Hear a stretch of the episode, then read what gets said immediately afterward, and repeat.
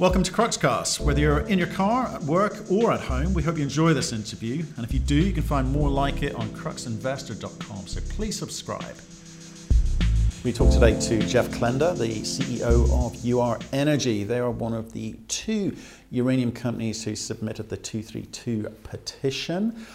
We talked to Jeff about cost cutting exercises up until now and in the future. His view on the timing of the turn for the uranium market may surprise you, and also his feedback on the recent DOE announcement of the $150 million per year subsidy for the uranium space. Enjoy the podcast. Hi, Jeff. How are you, sir? Doing great. Thanks for having me on today. Well, no, it's, it's absolute pleasure. Um, you're kind of uh, one of the big big names in the in the space. We've been keen to talk to you. Here you are today. I wonder, Jeff, if you, could you start off and give us a one minute overview of the business, so people sort of put that in context, and we'll kind of pick it up from there.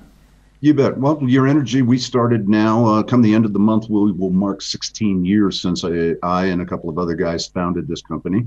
And I don't mind telling you, we spent the first uh, seven, eight, nine years as a permitting and licensing story. We finally got our record of decision in October of 2012. We spent the next nine months building out our processing plant, but it, we completed it on time and on budget, spent the next two months in commissioning. And we've been producing now since August of 2013. So for the last six and a half years, we've not only been producing, but we've emerged as the lowest cost producer globally outside of Kazakhstan. Uh, I won't go into the details as to why Kazakhstan is the lowest cost producer, but it sure helps when you devalue your currency by 90%. So uh, anybody would, can look like an economic marvel when they can do that and still sell into the U.S. market. But uh, beyond that, um, of course, we uh, we were I think forward looking, our board was, and so was I back in 2011 through 2015. We put contracts in place that uh, we still have and are still delivering into to this day in 2020 and a couple into next year in 2021. That's given us consistent cash flows, but more importantly, it's allowed us to navigate this minefield without blowing up our shareholders. And by that, I mean blowing up the cap structure uh, we've only raised $22 million since Fukushima occurred, and that'll be nine years come next week. So I think that that's one of the strongest points about our company. By the way, I am the largest shareholder in this company. Unlike most of, or virtually any of my peers, I've got three and a half million dollars of my own money in this. So I am the gatekeeper. I hate issuing shares, and we are a very shareholder friendly company. Thanks very much. Good summary can we kick off? Not, there's a lot of topics to, to discuss, and you know, you're, you're, well known for having a view on, on, on, these things, strong views on these things. Can we just kind of kick off with the um, Section 232 petition? You were one, one, of, one of the two companies that submitted that petition along with Energy Fuels, Mark Chalmers, who we've That's spoken to a few times on this program. I've, I've read the press releases. We're talking about adversarial behavior in the market and security and so forth. I mean, what, what was the what was your actual driver for that petition? Well, for me, the driver was is that I met with Rick Perry in his offices along with the UPA, the Uranium Producers of America, and that was in July of 2017. Before we left the, the building, I decided that I would start the Section 232 we actually uh, we we did it. We made the decision before we ever hit the curb that morning. And uh, what, why we, do you say? Why do you say what had what had been said in those meetings that made what was said in the meeting was that Rick Perry acknowledged that when we were making the case that look, we're dying. We uh, were the large. We were formerly the largest producer of uranium on the planet back in the early 1980s, late 1970s, producing 43, 44 million pounds a year, meeting all of our own personal needs. Unfortunately, that changed over the years, and it really changed with the accelerated production coming out of Kazakhstan. Uh, we believe that it is very, very dangerous to become this reliant on Russia, Kazakhstan, and Uzbekistan. And so we filed a Section 232 basically opposing that and suggesting that we needed to preserve the fuel cycle in the United States. And we thought that the best, most benign way to do that would be by simply imposing a quota, saying to the US utilities, you can go out there and you can buy whatever you want from whomever you please, but you have to buy 20, 25% from domestic producers. We've got to keep the fuel cycle alive. And Rick Perry agreed. He used the term, this is a national security issue, no less than a half a dozen times in that meeting, and effectively said to me, bring me a 232 because he wanted something that would bypass a deeply divided and, and extremely partisan Congress. Of course, everyone knows that characterizes our extremely dysfunctional government here in the United States. And uh, put give me something that I can put on the president's desk. We did just that with 232. Now, unfortunately, on July 12th of last year, we did not get the outcome that we had hoped for but uh, nonetheless, it gave birth to the working group, and we are still we and we've seen positive outcome from the working group. Obviously, the line item that went into Trump's 2021 fiscal year budget, that's a good start.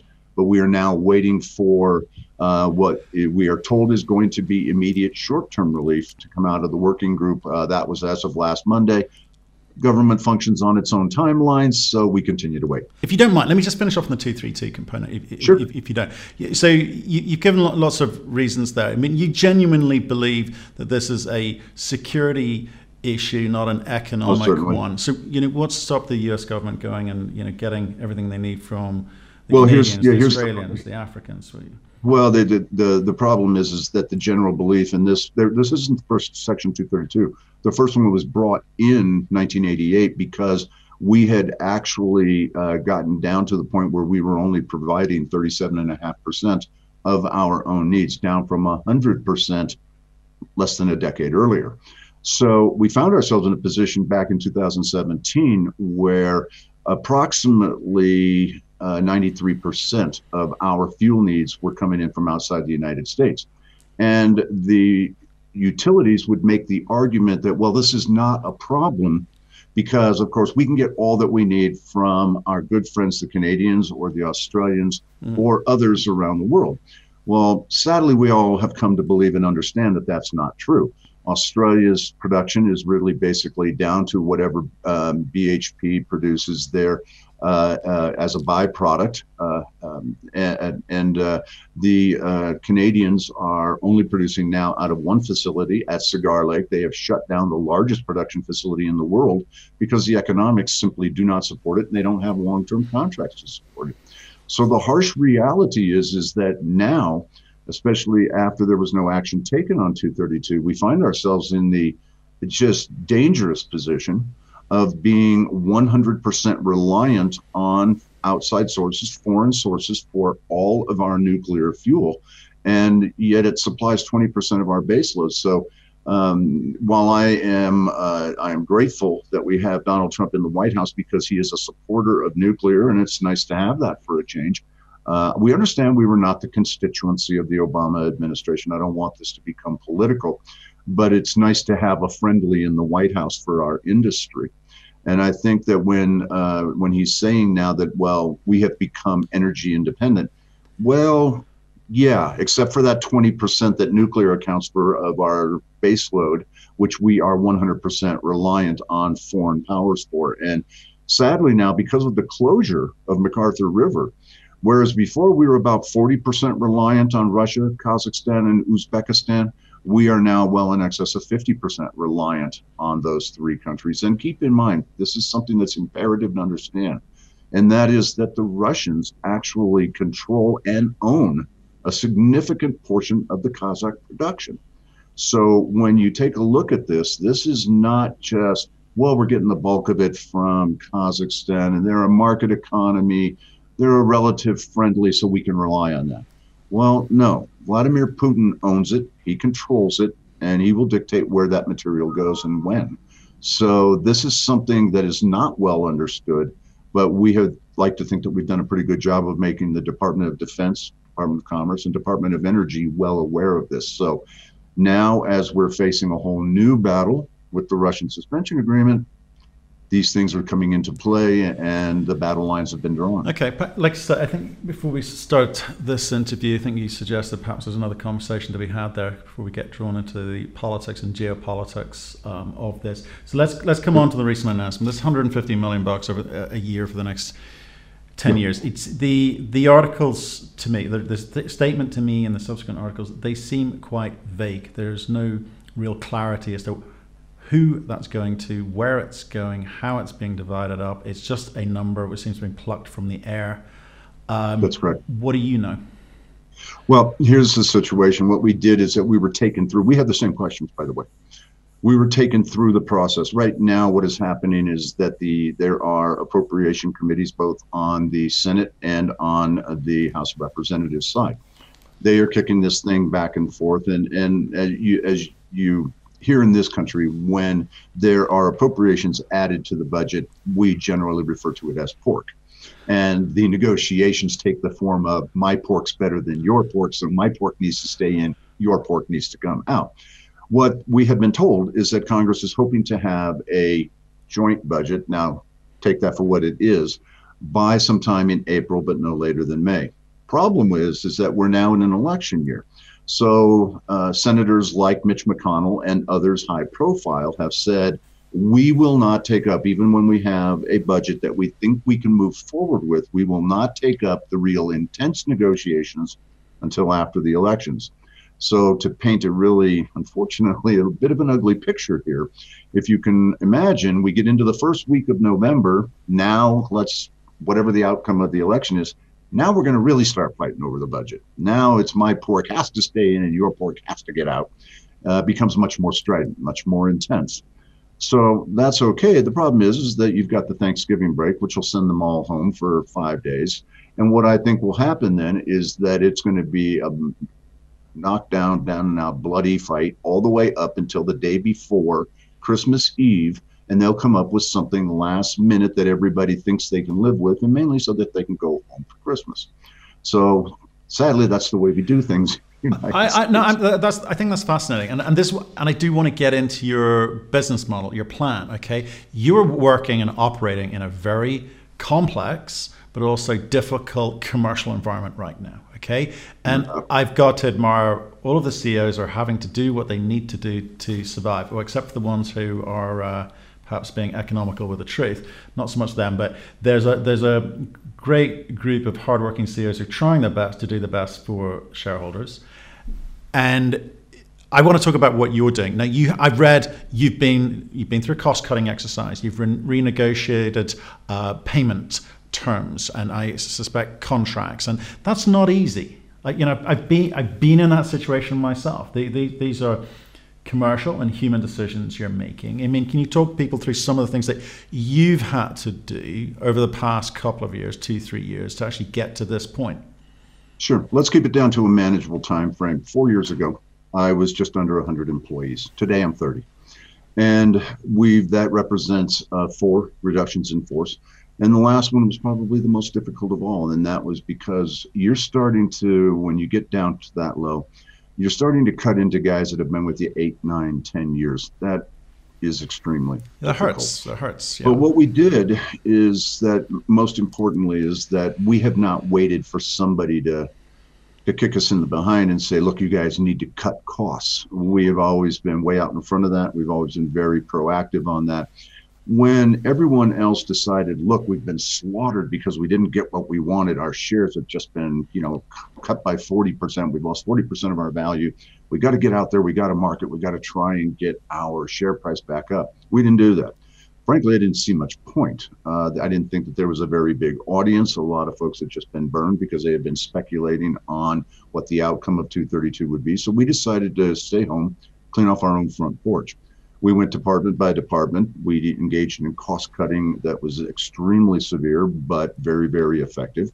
We did a reduction in force where we took down into another 12, uh, another 12 uh, highly experienced and longtime employees came out as well. In addition to that, we restructured our debt with the state of Wyoming, our industrial revenue bond, where we are now have gone from making a quarterly payment of one and a half million dollars per year, a quarter to where it's $178,000 per quarter. And for the next six quarters, that will save us $7.8 million. So it's been things like that that we've had to do, but we felt that it was critical. That's, the, that's it, it, just be clear, that's, defer- that's deferred, right? That's, we had to have the runway. Right.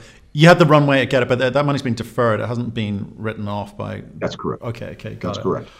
Okay, so you you need you're basically saying I, we need to cut, cut. We've got some revenue coming in, which is great, and I do want to talk about that in a second. But the, the cost cutting bit is is the bit which is it gets you it gets you to say the runway to use your your, your phrase down the line. So that you're not going to shareholders and asking for more money to sit around do nothing okay.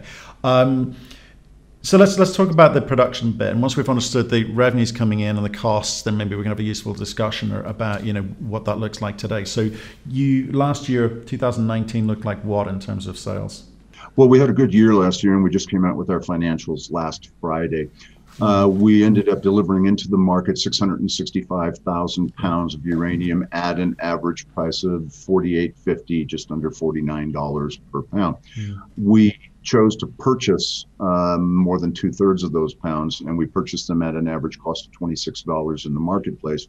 And so we were able to effectively scrape the delta out of that between the shares that we were delivering into our contracts and our purchase price in the marketplace. So we actually had a quite good year. We did 32 million in gross revenues. We ended up with gross profits of 12.2 million, and unfortunately, most of that was wiped out because we are we no longer have the large scale contracts moving out into 2021.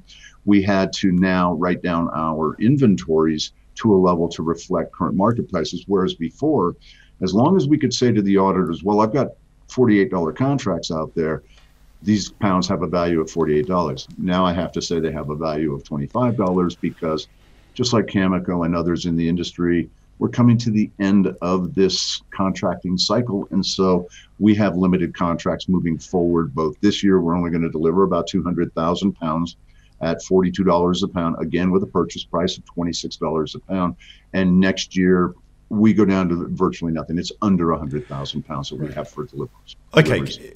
Well, first, I like the fact that you're being honest about the inventory levels and, and, and what, it, what it represents on the balance sheet. Again, we interview too many companies who uh, try and deceive on, on that. Front. No, I've been accused of being too transparent. okay. That's never a bad thing. Um, so let's talk about these contracts so people understand them again, because there's going to be a wide range of understanding here. There's some guys on Watch This Thing who are wonderfully informed, and others are coming new to it, looking at the macro story for uranium and thinking, well, maybe now's the time with prices as they are to be getting in here. So let's uh, try and understand, uh, try and describe the uh, contract versus spot of, of, for, for those people, well, if you may. Absolutely. At the present time, spot price, let's just call it 2450. I think that that's probably a good workable number. And uh, while there are a number of reporting services in terms of pricing, I think that a, probably a usable number is right at around 31 to $32 a pound on term price. And typically, you're going to have that kind of a delta between spot and term. Now, what we've seen over the last several years is that we've seen kind of a reversal. What used to be 10 years ago, that 90% of the material that was sold into the market was done so under term contracts. Of course, that's no longer the case.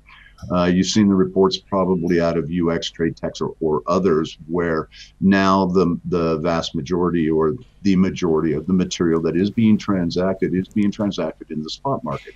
So sadly, that's the that's the situation we find ourselves in right now, and that does not lend itself to an entering into any new contracts moving forward, not for us, not for Cameco, not for anybody. Okay. So, and break break that down for me. You said obviously you've had a few contracts for 2018, 2019. You've got this 270,000 pounds, which you said will be at, sold at your discretion. That means I assume that there's no contracts against those, and that's more likely.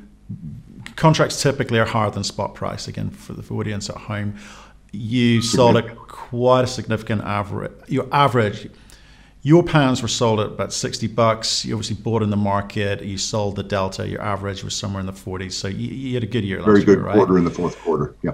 This year, with your two, 270,000 pounds, that's going to be somewhat different. So, how much value are you attributing to that?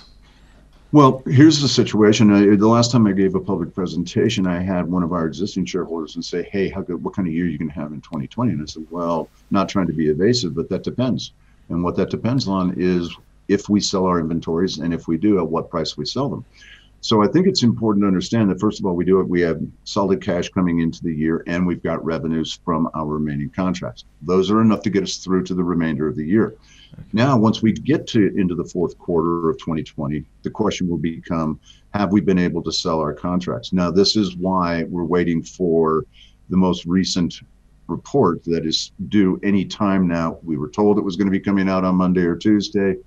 It's government. I don't place much stock in that. I'll believe it when I see it. So I've been at this long enough to know that um, government, what what what my government means by immediate is not necessarily what I mean by immediate, and what they mean uh, what they mean by relief may not mean well, what I. There's a, I've got a small anecdote for you. I, when I was working in Africa, and when I was told by government officials it would be done now, it didn't necessarily mean now.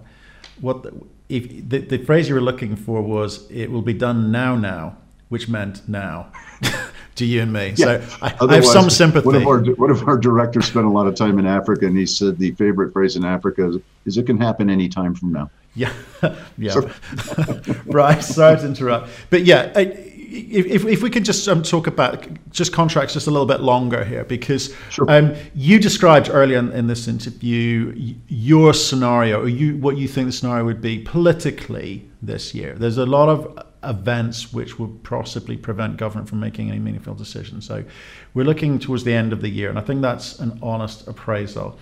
Um, that's correct. You've got enough money at the start of this year and the, the end of some of these contracts to generate revenues to see you through to the end of the year. Plus, you'll have your £270,000 at your discretion to do something with if you can get a contract or a spot price which reflects your value, your desired uh, value for that. Where does that put you in 2021? Well, I think you've driven down to. I think you've you, have you have drilled down to the heart of it now. It, it all comes down to the contracts and what we're hoping for. And this is why, when if you were to watch, for example, uh, Secretary Brouillette when he was testifying in front of the Senate Energy Committee on Monday morning, we had Senator Barrasso in there peppering him with questions, asking him, "Well, when are we going to see this report?" it's critical to us because one of the things that we've been talking to these guys about is the fact that look guys it doesn't do me any good if you help me two years from now it doesn't do me a good three years from now. I'm in better position than anybody else in the industry. And i i know that by the time i get into second quarter of 2021 whether by that time i will have sold my inventories i'll need to raise money. Most of the players in our industry have lived equity raise to equity raise. It's just what it is and they've done that ever since fukushima we haven't had to do that. We've only raised $22 million since Fukushima. We've been very fortunate.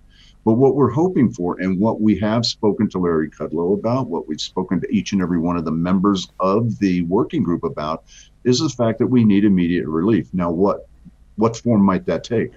Well, for the two producers, the two legitimate producers that remain, ourselves and Energy Fuels, that immediate relief, we hope, will take the form of the purchase of our existing inventories. Does that solve all of our problems? No. But if you were to give me a higher price than spot price for the sale of those inventories, those are domestically produced pounds. They can be used to convert and enrich and become what is called unobligated material.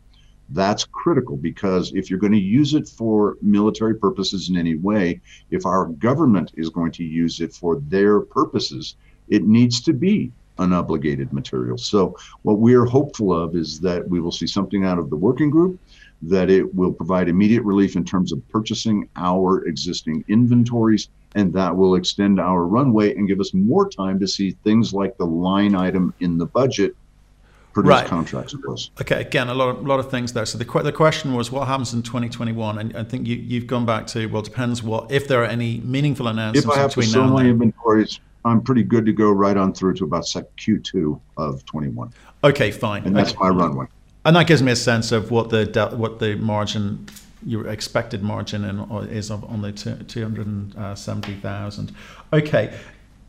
Just on and again the one the 150 million the, this you know, this whole discussion and you know um, being being pre- pressing the government you've said the government works on its own own timeline and whatever it says doesn't equate to uh, meaningful economics in any way until the, you know it's not until the money's in the bank. It's not in the bank, right?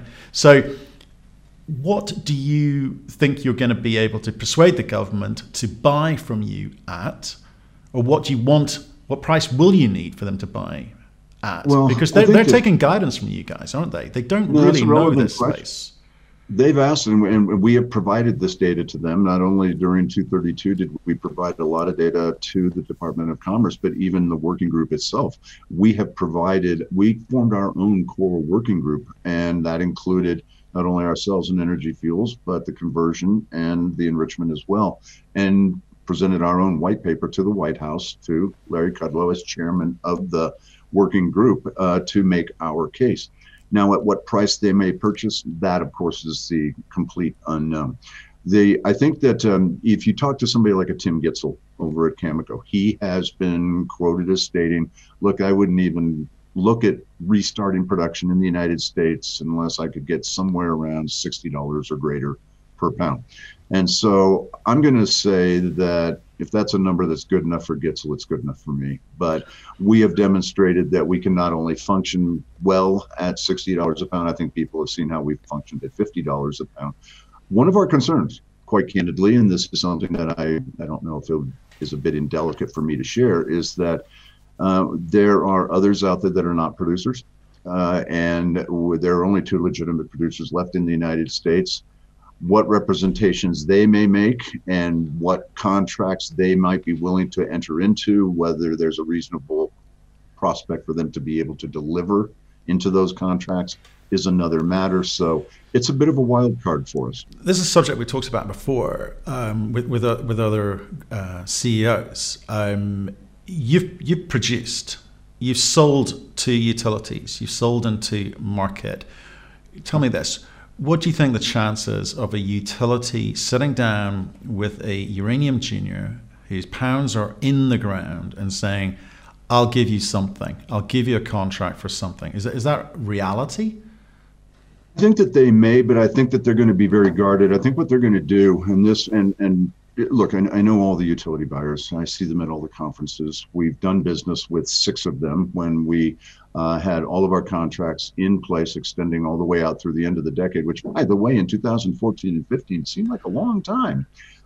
Okay, so five years went by quickly. But, uh, you know, that um, when you talk to those guys, I think a, a couple of them um, said, well, you know, you guys haven't produced yet. So we won't give you maybe the 200,000 pounds that you're asking for, but we'll go 100 with you, or we won't give you 300 you're asking for, we'll go 150. And you have to prove yourself. I mean, look, these guys have seen it all. Mm. And one of the things you need to understand about the utilities is that the buyers are they're smart guys. They've been in the industry a long time. They've seen it all. They know all the players. I mean, the one thing about our industry is that the um, the DBS doesn't go very far. And the reason being is because they know those projects as well as we know them ourselves. Not only are we getting to be a very small fraternity at this point of producers or prospective producers, but the utilities, they can look at a project and we can say, well, you know, we think we can produce this project, let's call it Shirley Basin, and we think that we can have a cash cost there of under $15 a pound. And they'll say, well, yeah, but that's in this area and that area. But then by the time you get over into this area, don't you expect a little higher cost by the time you get there?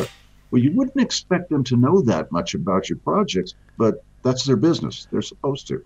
And so I think that uh, unfortunately, our industry is one that has survived on, uh, I mean this as levity. I call it BS squared. Blue sky times the other BS. And unfortunately, that it's it's been true, but I think that what's happening here, and I think this is something else that your your listeners should probably understand. While pounds in the ground may have meant something five years ago, we are rapidly entering a time where fundamentals are going to be pretty much all that matter. If you can't demonstrate that you can produce, do it in a timely manner, do it efficiently, and remember something else. It's not just about getting to that level you got to get there and you got to stay there. That's that's really tough. I mean, you got to get to a million pounds and you got to stay at a million pounds. Come hell or high water, rain or shine, doesn't matter. You got to stay there. And the utilities, when they're giving you those contracts, trust me, they're going to assess that. Mm-hmm. And so I think that um, you might be able to smoke them to a minimal extent, but not to a great extent. I think that look, they've we've had utilities sit down with us recently and say, look, we know what you can do. We know what Cameco can do. We know what Energy Fuels can do. Anybody else? We don't know. Well, it's, it's, it's an interesting uh, area for debate as well because again we've, we've spoken to a lot of uh, uranium juniors all, from all around the world, and you know the management teams have varying degrees of they're, ability they're good guys and experience. And they, they, they are hard. absolutely working hard. The, the, the tough bit here is walking into not getting some fund to invest in your equity because they're they're, they're taking a bet on the uranium space, but funding the capex for develop these things out, and, and the, the these are some pretty big numbers here, right? Very these days, these days, you got to be the real deal. Yeah. I mean, I mean, look, I'll, I'll, tell you, for us personally, I mean, we went to one of the big French lenders, right? Won't designate who they are, but they said to us, "Look, you guys seem like you got a great project here, great management team, but you've never produced before, and you still need to build this thing out." Hmm. So they just told us quite candidly, "We won't fund you the first time around, but come to us the second time yeah. after you've been producing for four or five years, and we're all over it." and so we have those type of capital options open to us. Right but that's the, but that's the gap I'm concerned about in the marketplace with you know 50 players now, obviously down from the heights back in the day, 500, 450, 500 uranium companies, um, down to 50, more manageable. But I just feel that that that's that initial hurdle is the biggest hurdle. You know, of course, I used to say the same phrase. We'll give you the money after you've got it going. You know, we'll, you know, as always, always say, you know, bankers offer you uh, an, an, umbrella when it's uh, sunny. Uh, you know, and I think um, it's a little bit late there. So, you know, so we we. We, you know, some of the companies that we've spoken to can't give us the answer to how they get that initial either cornerstone investor or you know, institutional from wherever um, to get this thing going. You know, getting a couple of small contracts is not going to be enough to get some of these banks to move because it's too risky. It's far too risky. So, do you see how do you how do you see these small companies enabling themselves to get funded? What do they need to say? What do they need to do? Well, unfortunately, first of all, I think that you, your your number is a bit high and saying, are there 50 companies out there? I would say there's less than 50, and the vast majority of them are explorers, usually in Canada or Australia. Mm. Uh, when it comes to those that are actually capable of producing, that number gets down to a dozen or less. When it gets down to the number in the United States that may actually have the capability of producing, and particularly for government purposes, say under the 150 line item in the budget or something else that may come out of the working group or whatever the case might be, well now that number gets still smaller. And and unfortunately that is there's what's the, what's, what's the what's the number jeff? Is it two? I think that there are potentially and i say potentially four. Okay. And, and and i think that and but now keep something in mind here and this is something that we by the way uh, recently received a request for information from the department of energy that we filled out. And one of the things that we had to list in there as a caveat was well, keep in mind this depends because uh, if the United States were to ramp up to its fullest production capability, you can't do that without uranium one coming back into production, and you can't do it without Canada uh, without Cameco coming back into production. So the question here becomes, what are we capable of producing? Well, that depends on a couple of the foreign players that are right now on standby. And so of the other guys, how do they get there? Well, that's now you're asking the question that every, frankly, intelligent fund manager should be asking.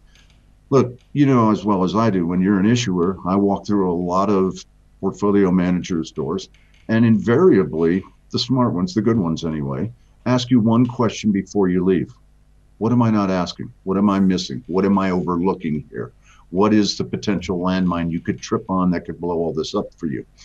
And what they're not asking right now is what is your capex to get to any minimal, reasonable level of production that you can sustain? And that is the question that's not being asked. And so, what I've done and what we've done as a company is what we've looked at everybody and we've looked at the players that we believe even have a reasonable shot of getting into production, how long it would take them to get there, and we've just decided, okay, let's let's come up with a number that that we apply to everybody. Let's call that a 2 million pound per year run rate. Okay, 2 million pounds per year. What's it going to cost for you to get there? Not just get there, but sustain it. Well, we know what that number is. It's in our PowerPoint, it's on our website. For us to get there, we can get to a million, million and a quarter pounds per year. Out of Lost Creek, I do, I can do it for about 14 to 15 million dollars. Shirley Basin is going to cost me about 25 because I have to build a satellite plant there. So for me, that number is over a two year period of time, it's about $40 million. More than likely, I would go out there. I would probably do debt financing against contracts. I won't build out. Nobody's going to build out without contracts in hand. They simply will not. So, what we will do is that we can get there for about $40 million more than likely at least half of that will be debt and we would only be very selective i, I hate issuing shares everyone knows that about me um, i'm very stingy when, when it comes to that. And that's what my shareholders like about me. I mean uh, the last proxy i got 99.6% of the vote. I'm not even sure warren buffett gets that but uh, they know that i don't issue their shares willy-nilly. I won't. So i think that it comes down to i can do it for $40 million now you, you pick a name. What's that number for them? What's their timeline to get to that $2 million of sustainable, 2 million pounds rather, of sustainable production? So I think that what we need to do here is we need to change the dialogue a little bit in terms of let's just assume, let's just give you the benefit of the doubt and assume that you can get to this 2 million pounds per year. What's your timeline? What's your cost? And more importantly, what's your dilution to your shareholders in getting there? I know what mine is. That's the name of the game. That's the name of the game. Um, At the end of the day, it's the only thing that matters, right? Absolutely, sir. Well done. Um, on that basis, some uh, some companies are going to struggle.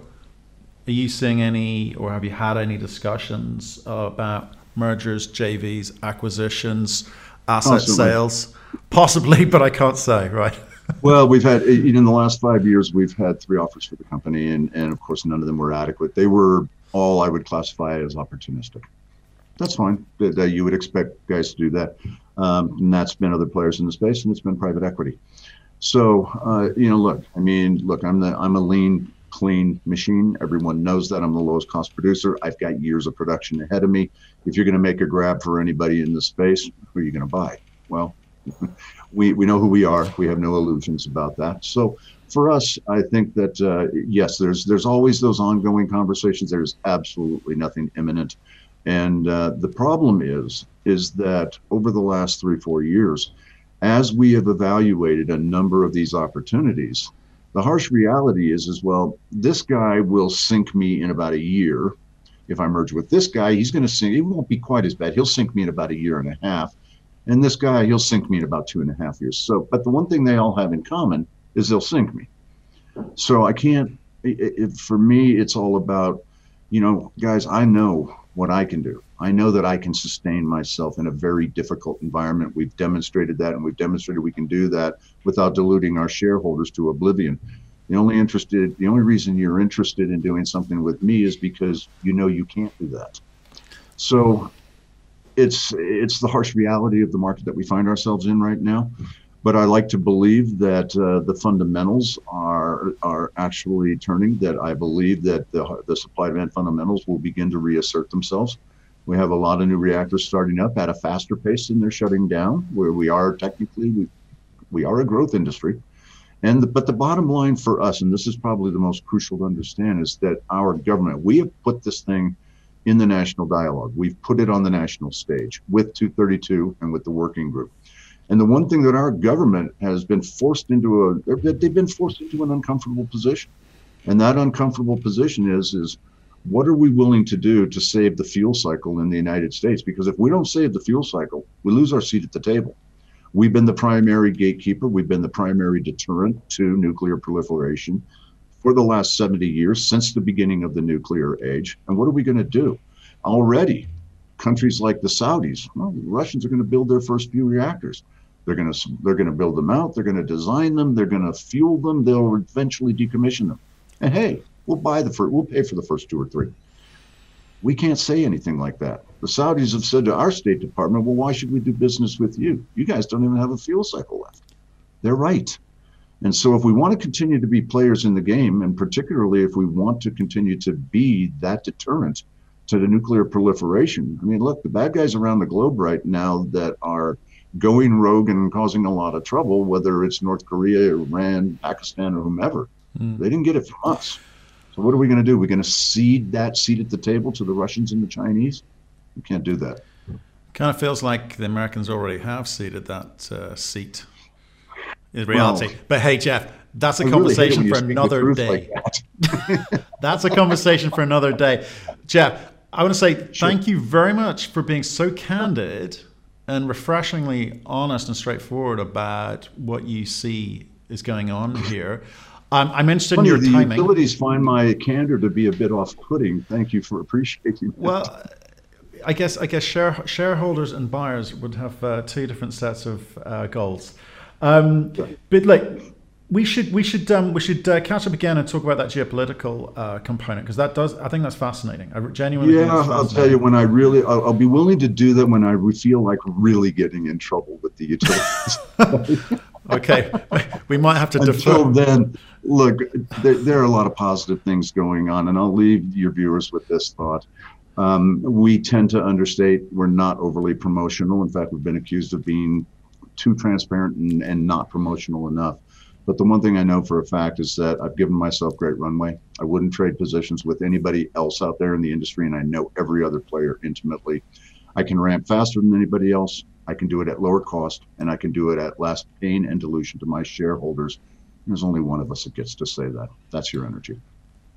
Let's finish on that note. Thank you very much for your time. Let's stay in touch. Uh, great, great to hear from you, and, and I hope there's some news it looks like it won't necessarily be today, but hopefully next week. Um, and love to get your view on that when it does come out. Let's yeah. Once we get something from the working group, let's hope that it's something that's positive as we're hoping that it's going to be. And um, doing uh, another one of these on the heels of that uh, would be quite instructive.